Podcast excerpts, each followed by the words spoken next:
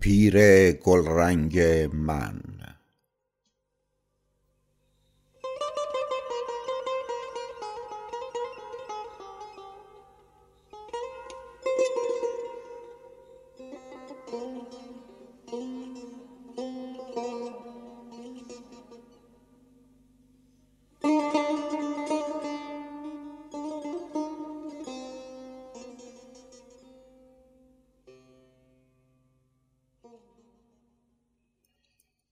پس از آن همه ترس و تردیدها که دل به دریا زدم و چند گامی راندم باز مثل درختی خشکیده بیهوده و برهنه بر جای مانده ام مردی تهی دست که پایش در زنجیر خاک است. این باغ را می بینم و حیرانم که چگونه و از چه راه گشتی در آن بزنم. همه گلهایش با قصه های رنگینی که می سرایند و آن همه یک قصه بیش نیست. همزمان مرا به خود می خوانند و از هر نقشی در خیالم گلستانی می روید هر غزلی جانی زنده است که قلبش با انبوه خاطره و احساس و با رویاهای رنگارنگ اما در حالی از ابهام می تپد اندیشه شاعر مثل جویباری یگانه با پنجه ها و شیارهای گریزنده در سراسر این باغ می دود و هر گل و گیاهی را سیراب می کند چون دمی لب جویی درنگی کنی و نگاهی نظر بازانه به گوشه ای از آن باغ بیفکنی همه باغ در آیینه دیده نمودار می شود. زیرا حاله ای تاریک روشن گرداگرد هر غزلی را فرا گرفته و بسته به نوری که خواننده از اندیشه و احساس خود بر این منشور بلورین بتابد. هاله محو پیرامون رنگی و نقشی تازه به غزل می دهد. هر غزل باغچه ای تنها و بر کنار از باغ جادوی دیوان خواجه نیست بلکه در عین جدایی رمزی و نشانی از تمام باغ در آن است.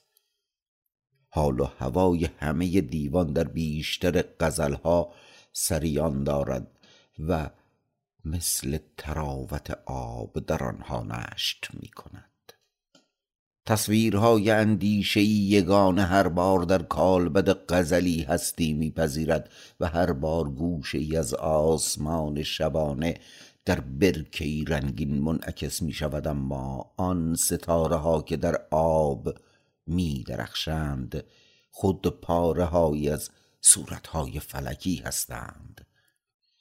و اگر صورت آسمان را در خاطر داشته باشیم انعکاس چند ستاره معدود نقش های آسمان را در دلمان بیدار می کند و آنگاه که بخواهیم بگوییم از پرتو ستاره هایی در آینه آب چه ها می بینیم باید یک بار از همه آن نقش ها که در برابر دیدار و در لوح خاطره است سخن بگوییم و این تصویر آبدان را در هم می ریزد و همه چیز را آشفته می کند و اگر تنها از چند ستاره ای که می بینیم بی رابطه با صورتهای فلکی سخن بگوییم بیم آن است که خون غزل را بریزیم و تنها کلماتی خوش آهنگ ولی بی جان برای من بماند.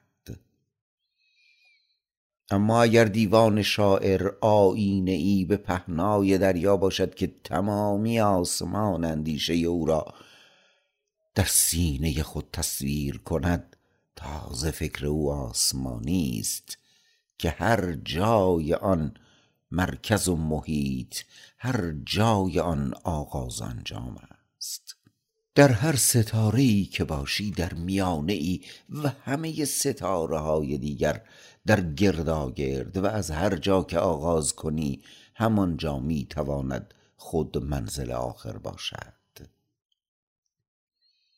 ماجرای من و معشوق مرا پایان نیست.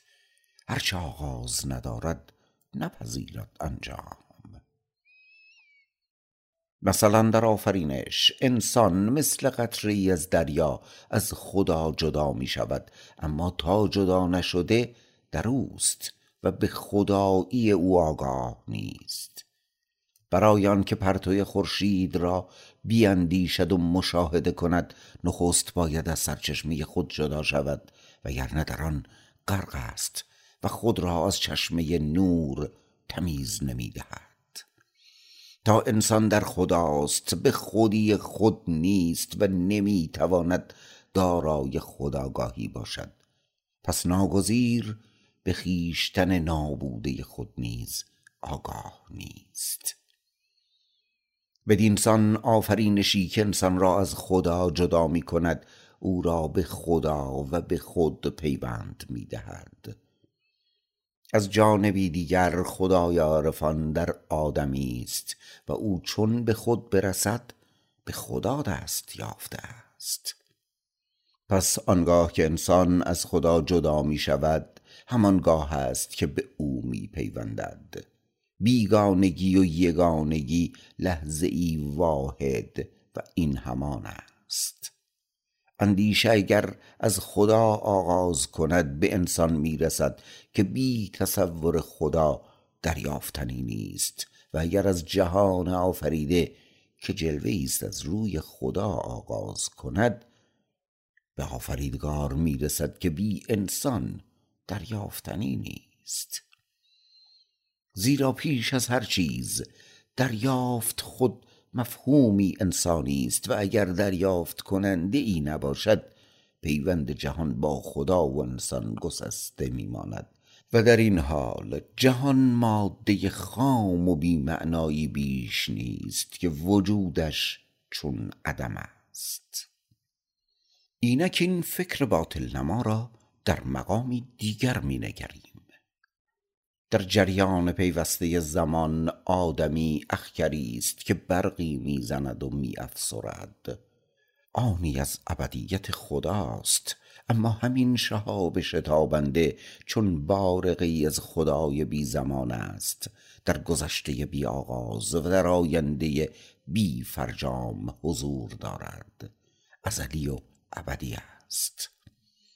اما هر هستی بی زمانی برای آنکه همه زمانها را در خود داشته باشد باید چون تیر پرتابی در زمان رها شود تا همچنان که در زمان میگذرد زمان نیز در او بگذرد و زمان پذیر شود و آگاهی به زمان و معرفت به ازل و ابد در او بیدار گردد.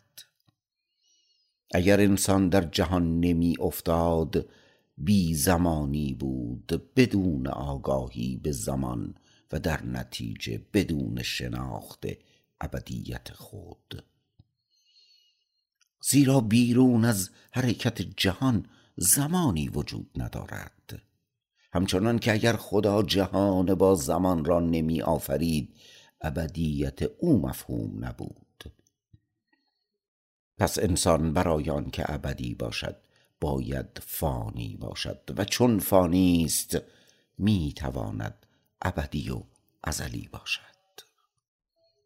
و نیز از دیدگاهی دیگر عاقلان که نقطه پرگار وجودند چون عاشقان سرگردانند و عاشقان سرگردان مانند عاقلان مدار دایره هستی و در میانه آنند و چنان سرشار از معشوقند که از یاد خویشتن غافلند و معشوقان با ناز بی نیاز محتاج عاشقانند و از برکت آنان هستی دارند و عاشق و معشوق طفیل هستی عشق و در بند آزاد آن سرگشته پا بر جایند. اینک چند مثال نشانه است از آغاز و انجام در هم پیوسته اندیشه شاعر. در این دایره هر نقطه ای هم مرکز و هم محیط است. حرکت دوار اندیشه او چون کلافی به بزرگی فلک همزمان به دور خود و به دور حقیقتی دیگر تصوری از خدای دوست می گردد و تار و پود سیالش با نقش های رنگارنگ مدام در دل این فلک شناور است. زمینی است که به گرد خود و خورشید در گردش است و کارگاه بهار و پاییز به دست آفتاب و مهتاب و گل و گیاه بر آب و خاکش نقش هایی تازه می‌زند. همیشه بیمان هست که اگر یکی این فلک گردنده شونده سیال را که تعادل ظریفش به مویی بسته است تشریح کند مجموعه آن از هم بگسلد و جادوی رنگینش از هم بپاشد و هماهنگی موسیقی ساهرانه سخن مثل جامی شکسته بریزد. آینه دانی کتاب آه ندارد. تا کارد جراحی برای تشریح اندامی بر بدن یک پارچه و به هم بسته این فکر فرود آید خونش را ریخته و بدن زنده فعال و اثر کننده را به جسدی مرده و موضوع آزمایش بدل کرده است که از خود ساز و کاری ندارد و دیگر برون آخته است انفعالی اثرپذیر و آماده کالبد شکافی نه کالبد شناسی. پیر کیست و رندی چیست؟ راستی و ریا مستی و هوشیاری عشق و عقل کدام است؟ معشوق دلدار زمینی است یا خدای آسمانی و شراب گوهر انگور است؟ یا نمودگار فیض رحمانی. جهان کاروان سرایی ویران است یا کارگاه صنع خدا. و آدمی چیست؟ ابلیس مجسم یا شاهکار آفرینش؟ و جزین و جزین ها هر یک از این مفهوم های دیوان را از مفهوم های دیگر جدا کردن و به تنهایی شکافتن شاید برای اصطلاح شناسی دیوان مفید باشد. اما راهی به اندیشه شاعر نمی برد بلکه در نهایت آن را به اثری چون گلشن راز بدل می کند که هرچند برای شناختن عرفان نظری منظومه ای والاست اما شعر آن هم شعر حافظ شیراز نیست. منزلگاه های فکر شاعر چون از منزل های دیگر جدا افتند و راه آنها به هم بریده شود هر منزل به صورت واهی بیابانی در می آید و راه گم می شود و رهروان می ماند البته مشتاقان خاجه شیراز بدون کمک شارحان و مفسران و با همان نسخه های نادرست همیشه از سرچشمه گوارای شعر او سیراب شدهاند. دانستن معانی بیان و فن عروض و قافیه و دیگرها و دیگرها شرط اصلی حس کردن و دریافتن شعر نیست. منجمان بیگان از زیبایی رنگارنگ خاک فراوانند. بدون آگاهی از منظومه شمسی رابطه زمین و خورشید و چگونگی پیدایش فصلها. کسی از لذت بهار و پاییز بی نصیب نمی ماند برای تماشای بالهای گسترده تابستان و سکوت سفید زمستان نیازی به علم نجوم نیست. باری شرح اصطلاحات و تفسیر مفهوم های دیوان هرچند بیگمان به فهم محتوای شعر کمک می کند اما راهی به رمزندیشه بینای شاعر نمی نماید و این رمزی نیست که یکی بیاید و شگرد آن را بیابد و بگشاید و کار تمام شود. فکر حافظ رنگین کمانی است که در نور دیده هر صاحب نظری زیر و بم و سای روشن تازه ای دارد. شعبده نور رنگین است در آسمان چشم تماشاگران و هر چشمی در حد توانایی دیدش در طیف های متغیر رنگ های اصلی نفوذ می کند در این حال دیده دل خود را در فضای این رنگین کمان پرواز دادن و با نور سفر کردن. شاید راهی باشد به درون این گردونه بسیار نقش و کوششی برای دریافتی رازگشا.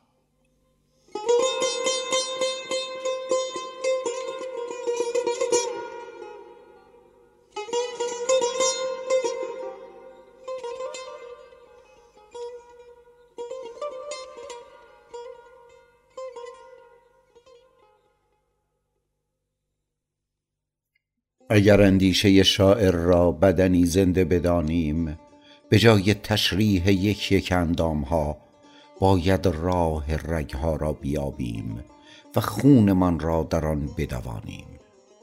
باشد که سراپای این بدن را بپیماییم و یا چون ستاره ای سیار در فلک فکر شاعر سیری کنیم. اما چگونه و از چه راه؟ در آسمان خرم خیال این مرد پرواز کنیم و در باغ همیشه بهار دیوان او بگردیم تا چشم توشه ای بگیرد.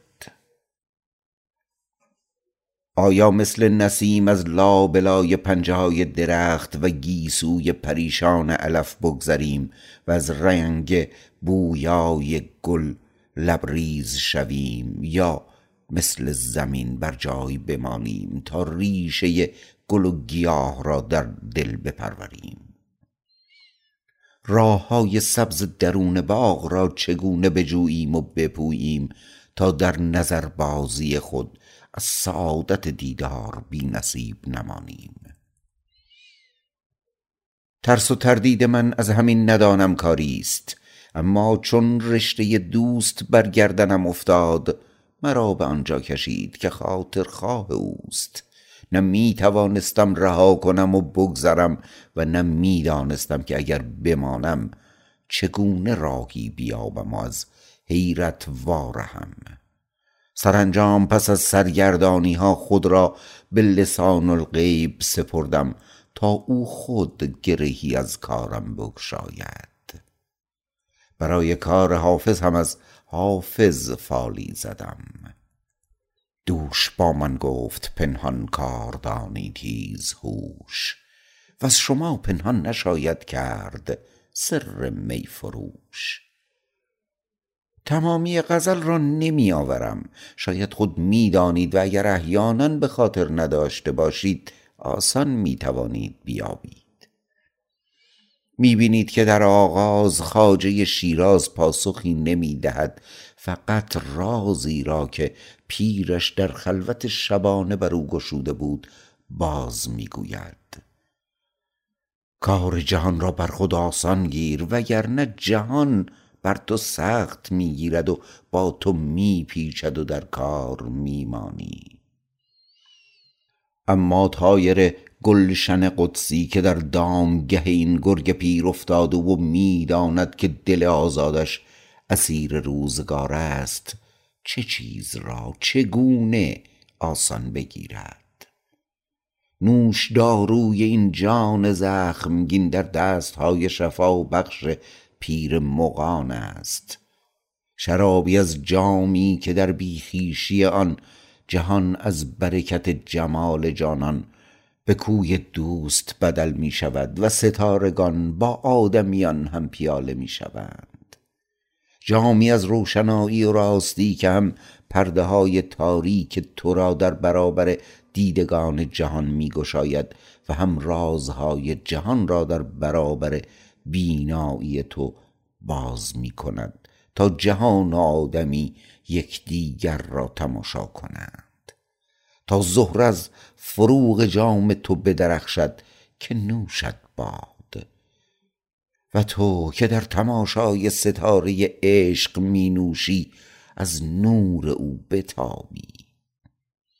در این آشتی دوستانه با جهان کار بر تو آسان می شود و از رنج های زندگی نمی خروشی.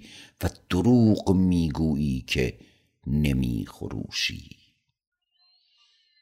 چون درد چنگالش را در دلت فرو کرد و ریشه گرفت دیگر آدم بیدردی نیستی که نبینی و ندانی و خوش خوشان بگذری. اما از برکت آن دوستی که دیگر درد مالک وجود تو نیست و می توانی ناله دل زخمگین را زیر آواز لبهای خندان پنهان کنی تا قول و غزلت چون شراب در جام روح خواننده بریزد. چه آسانی دشواری! به یاری نور تاریکی را بیان کردن و به شادی از غم سخن گفتن و دیگران را نیازردن. شوم بختی را در خود پنهان میداری و خنده همت بلند را نثار این آن می‌کنی. نه برای آن که دیگران را نیازاری بلکه برای آن که زیر بار خاطر آزردت از پا نیفتی. اگر بال پروازت نشکند راهی به دل دوست مییابی و او در خواب افسرده خود نمیماند و به آزردگی نمی پژمرد بدین گونه گوشت به نجوای باد و آب و صدای خواب و زمین و بیداری آسمان به زمزمه درون زندگی آشنا می شود و پیام را در میابی جهان حرفی برای گفتن دارد. چون دلت آینه شد فرشته را در آن تماشا کن. او پیام خدا را در تو می‌خواند و چون سراپا شنوایی باشی و بشنوی با جهان محرم و به راز آن آگاهی و کار دشوارت آسان است. در اینجا سخن پیر با شاعر تمام می شود و انگار شاعر می داند که من به پیر مغان خود روی آوردم که پیرانه می گوید گوش کن پنده پسر و از بحر دنیا غم مخور. دیگر روی سخنش به واسطه با من است. او که مریدانه میشنید اینک مرادوار حقیقت را به مریدی دیگر میرساند رابطی است میان راستی و من.